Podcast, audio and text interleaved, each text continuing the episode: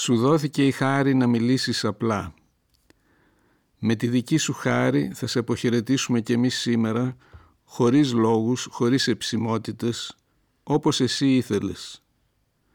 Είπες κάποτε πως όποιος αγαπάει τους νέους, πως όποιος έχει την αγάπη των νέων, αυτός δεν γερνάει.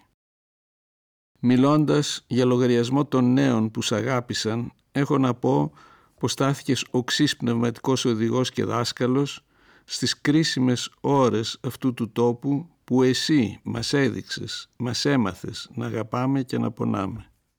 Σε ευχαριστούμε για ό,τι μας έδωσες, για ό,τι μας δίνεις με το έργο σου και με το ζωντανό σου παράδειγμα. Σε ευχαριστούμε γιατί αύριο θα μπορούμε να λέμε στα δικά μας παιδιά ήμασταν κοντά στο Σεφέρι όταν έφυγε. Χαίρε αγαπημένε δάσκαλε και φίλε.